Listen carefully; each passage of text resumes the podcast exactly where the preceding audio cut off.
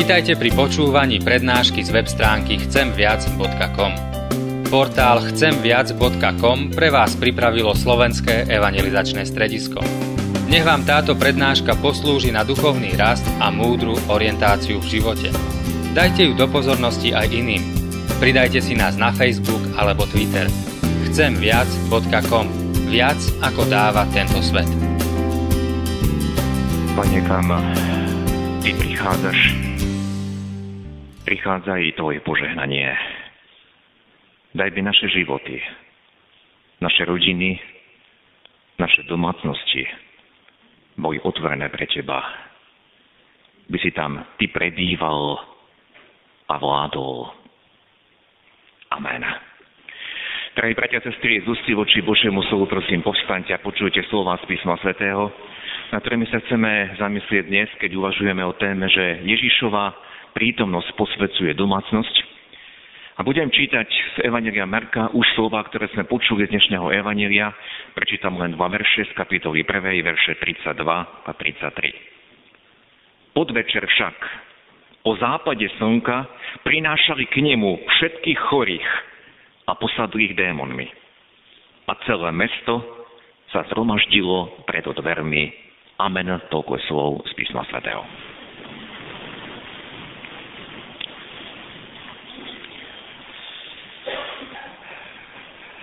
Drahí bratia a sestry, práve sa nachádzame v období tzv. plesovej sezóny. A dozvedáme sa, kto všetko organizuje plesy. Školy, firmy, obce, rôzne spoločenstvá, dokonca aj cirkev a cirkevné zbory. Okrem toho, táto nedeľa je uprostred týždňa, ktorá je tradične týždňom modlitieb za jednotu kresťanov.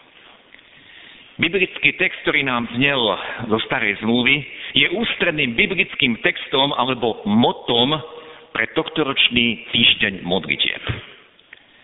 V slovách tej 5. knihy Možišovej sme počuli niekoľko príkazov. Poprvé, trikrát sme počuli príkaz raduj sa. A dvakrát sme počuli, kto tak má robiť. Raduj sa pred hospodinom svojim Bohom, ty, tvoj syn, tvoja dcéra i tvoj služobník, i tvoja slúžka, i ledíta, ktorý je v tvojich bránach. Cudzinec, sirota i vdova, ktoré sú u teba. A potom sa to opäť opakuje, raduj sa vo svoj sviatok. Ty, tvoj syn, tvoja dcéra, tvoj služobník, tvoja slúžka, ledíta, cudzinec, sirota i vdova. Tento príkaz je síce zapísaný v kontexte sviatku stánkov, kde pán Boh cez Mojžiša dal svojmu národu inštrukcie, ako majú tento sviatok svetiť. Ale čo chcem, bratia a sestry, zdôrazniť, príkaz radovať sa bol vydaný pre celé rodiny. Nie iba niekto z rodiny bol pozvaný k radosti. A to, čo organizuje dnešný svet, a po čom sa opičí aj cirkev, je len pre vybranú skupinu ľudí. Pre páry, respektíve pre páry, ktoré sa chcú zabaviť. Navyše na plecoch sa radi pretvádzajú tí, ktorí na to majú, aby ukázali napríklad svoje nové šaty, aby sa pochválili, na akú exotickú dovolenku idú, aby sa pochválili to, čo nové majú. Na plesoch nemajú miesto deti a vôbec nie siroty a vdovy. Človek separuje, človek izoluje aj skupiny, aj jednotlivcov. Ale Pán Boh pozýva všetkých ku oslave. Pán Boh pozýva všetkých, poďte a radujte sa. A dôvodom vašej radosti je to, čo som pre vás vykonal.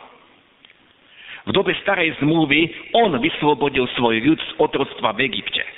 A v dobe novej zmluvy on pripravil spasenie, veď na kríži on vykríkol Ježiš, je dokonané. A to je ten prvý dôraz posolstva textu zo starej zmluvy. Všetci, aj dnes sme všetci pozvaní, aby sme sa radovali. Po druhé, bratia a sestry, keď dnes hovoríme o domácnosti, o rodine, všimnime si, čo Boh hovorí, kto má byť prvý. Kto má ísť príkladom a je to muž. Čítali sme, tri razy do roka nech sa každý muž objaví pred hospodinom svojim Bohom. Nech sa pred hospodinom neukáže s prázdnymi rukami. Nech dá, čo bude môcť podľa požehnania hospodina tvojho Boha, ktoré ti udelil. Teda každý muž minimálne trikrát do roka mal prísť do chrámu v Jeruzaleme. Izrael starej zmluvy bol rozvo- rozlohou asi tak veľký, ako je Slovensko. Okrem toho, že povinnosťou každého muža z každého kútu Izraela bolo prísť teda trikrát do Jeruzalema, každú sobotu, deň odpočinku, mal byť v synagóge. Ale trikrát do roka mal prinášať dar alebo obeď na chrám v Jeruzaleme. A v dobe starej zmluvy podľa zákona sa do chrámu prinášali obete, dary. Ako sme počuli, nech sa pred hospodinom neukáže s prázdnymi rukami. My vieme, že za nás bol už obetovaný Kristus. Ale v duchu novej zmluvy namiesto prázdnych rúk má každý muž prinášať Bohu obeď chvály, obeď vďaky, obeď príhovorných modlitiev za celú rodinu. A dnes, bratia a sestry, pri čítaní tohto Božieho príkazu, hoci znel v starej zmluve, musíme povedať, náš Boh sa nezmenil. Toto je Boží poriadok, ktorý platí pre každú dobu. A ja som vďačný dnes za každého muža, ktorý je tu prítomný na službách Božích. Lebo v mnohých cirkevných zboroch sa už nemusí vykonávať extra práca pre ženy, lebo do toho spoločenstva chrámu prichádzajú prevažne iba ženy. Ja som vďačný za každého muža, ktorý je tu dnes na službách Božích. Lebo to je Boží poriadok a každému mužovi chcem povedať, nečakaj od manželky, alebo nečakaj od svojej sestry, alebo od matky, ak žijete pod jednou strechou, že ona bude príkladom dôvery Bohu.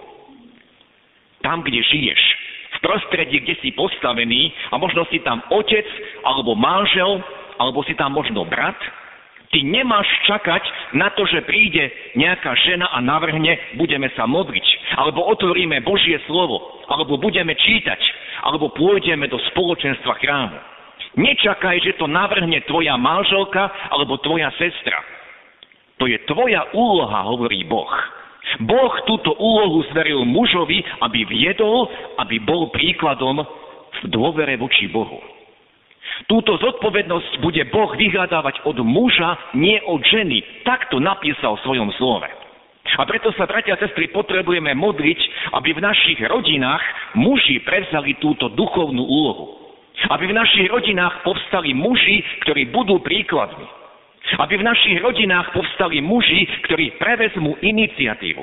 Ktorým Boh otvorí srdce, ktorých Boh zapáli aby v našich rodinách povstali muži, ktorí nebudú čakať, čo navrhnú ostatní, alebo čo budú robiť ostatní, ale povedia, ja idem a poďte so mnou. To je druhý dôraz, ktorý čítame v tomto texte.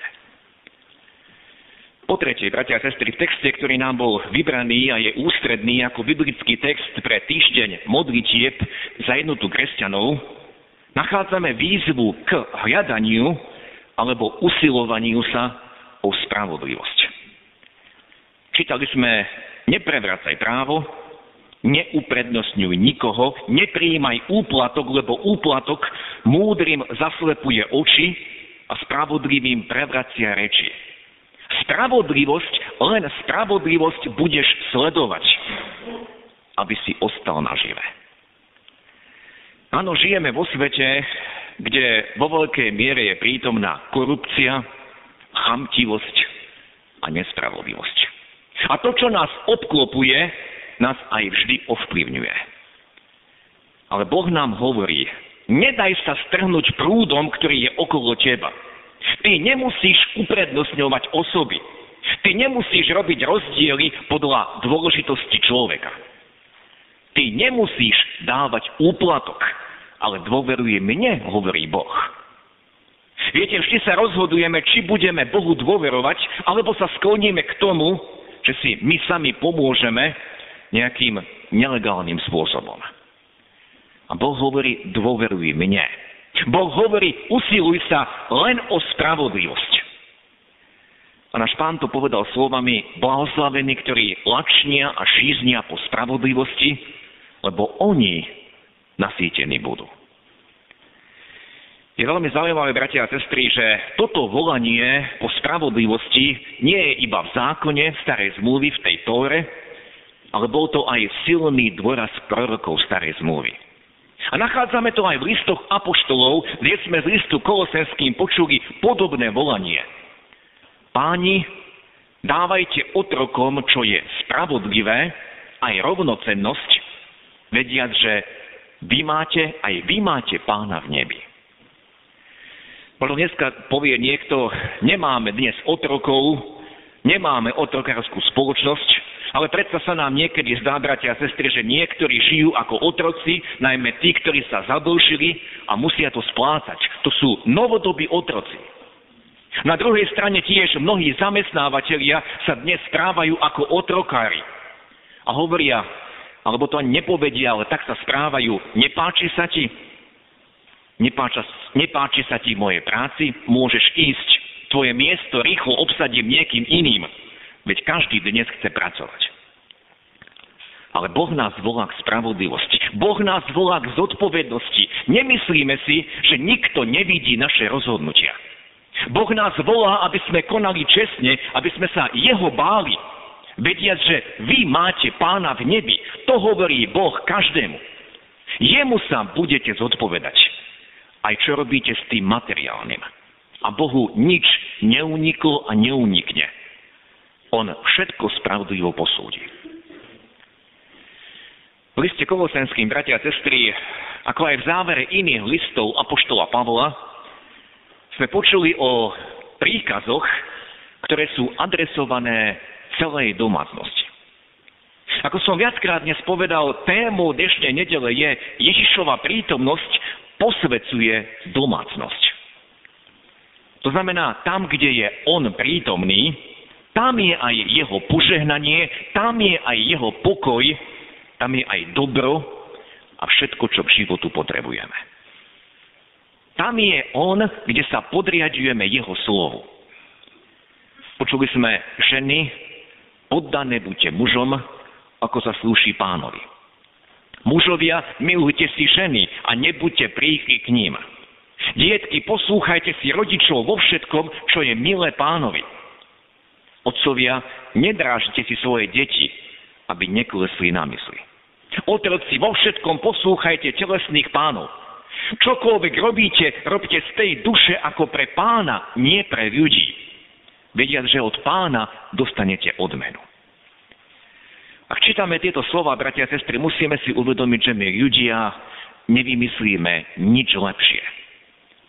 Aj to, čo sa dnes v rodinách predsadzuje ako moderné, ako pokrokové, vytvára iba chaos. Áno, mnohí označujú tieto riadky v písme ako niečo dávno prekonané, zastarané a spiatočnické. A tak sme si vymysleli a vytvorili spoločnosť, kde každý presadzuje to svoje. Každý má svoju pravdu, každý má predsa svoju hlavu. Ako dobre vieme, vo väčšine rodín diktujú ženy, a tento model ako vzor do svojich ďalších rodín podvedome preberajú aj chlapci, teda synovia, aj céry. A pomyslia si, veď tak to má byť. A muži lásku k žene vymenili za svoje záľuby a koničky. Deti nie sú vedené, aby poslúchali rodičov a môže pokračovať ďalej a ďalej. A výsledkom je to, čo žneme v našej spoločnosti, ako sme sa chytili do vlastnej pasce. Bratia sestry, človek nikdy nevymyslí lepší model ako ten Boží. A Pán Boh nám vyjavil svoj poriadok, aj poriadok pre domácnosti, aj poriadok pre život rodiny. A na tento poriadok položil svoje požehnanie. Človeče, môžeš sa rozhodnúť. Boh ťa do ničoho nenúti. Buď príjmeš ten Boží model, Boží poriadok, alebo choď podľa toho svojho. A tá dnešná nedela nám hovorí, že Ježišova prítomnosť posvecuje domácnosť. Tam, kde je on prítomný, tam prichádza aj jeho požehnanie, tam je jeho pokoj, tam je aj dobré ovocie. Tam, kde sa podriadujeme jeho slovu, tam je aj jeho požehnanie. Tam môžeme príjmať jeho pokoj. V dnešnom evangeliu spred oltára sme počuli správu o tom, ako prišlo požehnanie do jedného domu, a bolo to do domu, v ktorom býval učeník Peter. Táto správa v Evangeliu je zaradená hneď na začiatku pôsobenia pána Ježiša. Krátko potom, ako začal účinkovať, spoznal sa so svojimi prvými učeníkmi, rybármi, pozval ich, aby ho nasledovali. Potom sa píše v Evangeliu Marka o tom, ako kázal v synagóge v Kafarnaume, kde vyhnal démona a dokázal svoju moc. A hneď na to sme počuli správu, ktorá je umiestnená hneď v úvode Evanielia. Len čo vyšli zo synagógy, prišli s Jakubom a Jánom do domu Šimonovho a Ondrejovho. A Šimonová testina alebo svokra ležala v horúčke a hneď mu povedali o nej. Ježiš pristúpil k nej, chytil ju za ruku a zodvihol. Horúčka jej prestala a ona im posluhovala. Bratia, sestry, Šimonova svokra nebola predtým v spoločenstve, nebola v synagóge. Oni sa vrátili zo synagógy do Petrovho domu. Ale pretože tam Ježiš prišiel do toho domu, tak tam prišla aj záchrana. Toto je zväzť Evanielia. Tam, kde prichádza Ježiš, tam prichádza jeho záchrana. Tam, kde ho my pozveme do akéhokoľvek problému, do akejkoľvek našej starosti, tam prichádza záchrana. On prináša riešenie. Preto otázka znie, máme aj my takéto svedectvá, ako čítame v Božom slove? Modlíme sa aj my v rodinách za našich chorých? Prinášame mu všetky problémy, so všetkým sa mu zdôverujeme. Ježišová prítomnosť posvedcuje domácnosť. Tak ako toto využívame? Viete, v liste Jakubovom v 4. kapitole čítame jedno zvláštne napomenutie. Nič nemáte, lebo neprosíte. A Ježiš predsa povedal, proste a bude vám dané. Hľadajte a nájdete. Klopte a bude vám otvorené. A ďalej v tom istom liste Jakubovom čítame o tom, že chorých máme pomazávať olejom. Za chorých sa máme modliť. Nenechať ich len tak bez pomoci. Toto je príkaz, ktorý nachádzame v písme a musíme si priznať, že takto nerobíme. Teda my sa oberáme o požehnanie, ktoré pripravil pána. On pripravil hojnosť, on pripravil dostatok, ba priam až nadbytok. V dnešnom evaneliu sme čítali o mnohých, ktorých on uzdravil, z ktorých vyhnal démonov. On pripravil požehnanie a on je ten istý aj pre naše domácnosti a rodiny pripravil množstvo požehnania. Ale my sme tí, ktorí ho neprosíme, my sme tí, ktorí ho nepozývame, aby bol s nami. My sa riadíme tými svojimi zaužívanými testami a spôsobmi. Nie on sa zmenil, ale my sme tou prekážkou, my sa oberáme o požehnanie, ktorého predsa je dostatok. A potom sme, bratia a sestry, počuli z Evanelia ďalej, podvečer však, po západe slnka, prinášali k nemu všetkých chorých a posadnutých démonmi. A celé mesto sa zhromaždilo pred dvermi. Uzdravoval tam chorých, rozlišné neduhy, vyhnal mnoho démonov a démonom nedovolil hovoriť, lebo ho poznali. Mňa zvlášť zaujala správa o tom celom meste, že celé mesto sa zhromaždilo pred dvermi toho domu, kde Ježiš uzdravil Petrovú svokru. Treba si uvedomiť, že v tej dobe mesto Kafarnaum nebolo veľké mesto, môžeme počítať, že malo tak približne 100 obyvateľov. Ale čo je dôležité, ten dom, tá domácnosť sa stala akousi základňou, ako tak môžeme povedať, základňou pre pána Ježiša. Vďaka tomu domu, vďaka tej domácnosti mohol poslúžiť celému mestu.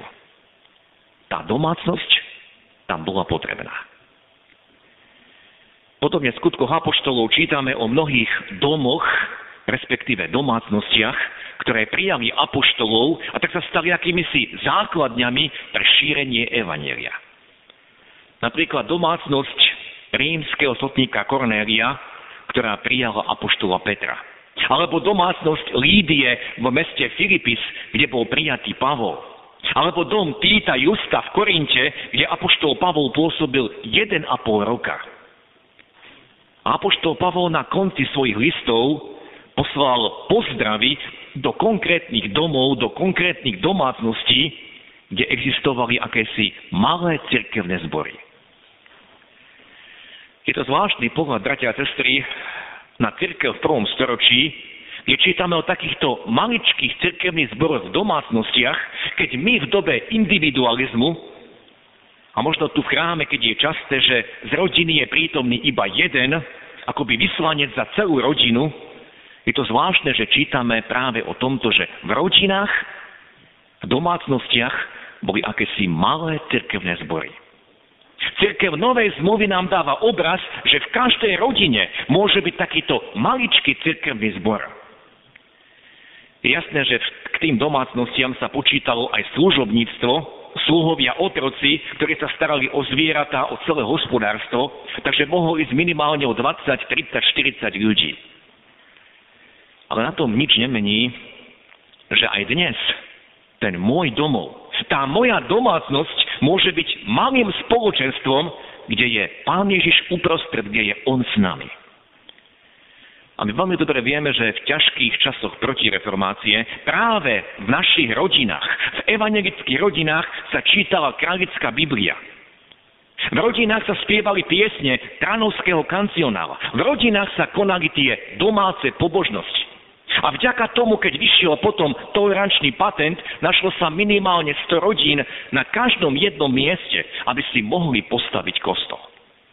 A čo bolo v našej minulosti je pre nás nádherným príkladom, to, čo bolo, môže byť a má byť aj dnes. Aj naše rodiny môžu byť takýmito základňami, miestami, kde druhí ľudia môžu nájsť pokoj, ak nás navštívia. Aj naše rodiny môžu byť miestami, kde sa vysielajú modlitby, kde sa modlíme za chorých, kde spievame piesne nášmu pánovi. Aj naše modlitby môžu byť miestami, kde sa číta Božie slovo. Aj naše rodiny môžu byť miestami, kde prúdi ďalej Božie požehnanie. A nezáleží na tom, či všetci v tej našej rodine sú toho nášho vierovýznania. Veď práve sa nachádzame v týždni, ktorý je týždeň modlitieb za jednotu kresťanov. Keď si uvedomujeme, Ježiš položil život za všetkých nás, hoci sme rozdielni. Pod jeho krížom všetci sme na jednej úrovni, my jeho potrebujeme. On je ten, ktorý prináša uzdravenie, nádej a požehnanie. On je ten, ktorý nás spája. A ide len o to, či mu to my dovolíme.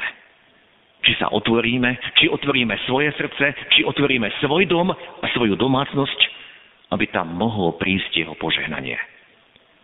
Poslúchneme to jeho volanie, alebo budeme brzdou a prekážkou, aby to jeho požehnanie k nám neprišlo. Rozhodnutie musí urobiť každý jeden z nás. Amen. Skloňme sa k modlitbe. Náš dobrotivý Bože, celé Tvoje slovo je plné povzbudenia príkladov o tom, že u Teba je plnosť požehnania. Všade tam, kam si prišiel, Ježiši Kriste, všade tam prišlo aj Tvoje požehnanie. Keď si prišiel do domu Petra, Ty si uzdravoval tých, ktorí v ňom boli chorí. A celé mesto mohlo prichádzať k dverám toho domu a mohlo príjmať tvoje požehnanie. Ďakujeme ti, Pane, za mnohé domy, o ktorých čítame v skutkoch apoštolov, ktoré sa stali tiež miestom, kde si ty mohol prebývať. A kde ostatní mohli prísť k poznaniu pravdy, kde ostatní mohli prísť tiež k uzdraveniu, k záchrane. A odpoznáma, že my často sme tými prekážkami. Neprosíme, a preto nedostávame. Nezromažďujeme sa spolu, aby sme Teba slávili, aby sme Tebe ďakovali, aby sme spoločne hľadali Tvoju vôľu. Nezromažďujeme sa spolu, aby sme Tebe spievali chvály. Pane, odpustoj nám, mužom, že možno čakáme na to, že niekto iný navrhne. Ale dnes sme počuli výzvu, že je to naša zodpovednosť nás mužov, aby sme v našich rodinách my pozvali iných k oslave Teba. Aby sme my boli tými príkladmi. Ďakujeme Ti, že všetkým, ku všetkým nám sa skláňaš. Ďakujeme Ti, Pane, že Tvoje požehnanie prúdi ku každému jednému človeku. Ty nerobíš rozdiely. A túžiš potom, aby sme sa aj my snažili o spravodlivosť. Tiež nerobili rozdiely. Ale vedeli, že všetko Ty posúdiš a vidíš. Pre Tebou je celý náš život otvorený. Ďakujeme Ti, Pane, že práve dnes, keď hovoríme o tom, že Ty požehnávaš domácnosti, práve dnes Ty prichádzaš aj ku nám. Ďakujeme Ti, že môžeme tvoriť aj v tomto spoločenstve takú rodinu, rodinu cerkevného zboru. Ďakujeme Ti, že aj nás chceš budovať, aby sme to požehnanie mohli šíriť ďalej, všade tam, kam si nás postavil. V školách, na pracoviskách, aj v tých vzťahoch. Ktokoľvek príde na prach nášho domu, aby sme ho mohli, Pane, poslúžiť, vydať svedectvo o Tebe. Pane, lebo tam, kde si Ty, tam je aj Tvoja milosť. Tam je aj Tvoje požehnanie. Daj nám tú milosť, aby sme neboli prekážkami. A naopak tým kanálom, cez ktorý môže prenikať Tvoja milosť, Tvoje odpustenie i Tvoje požehnanie. Amen.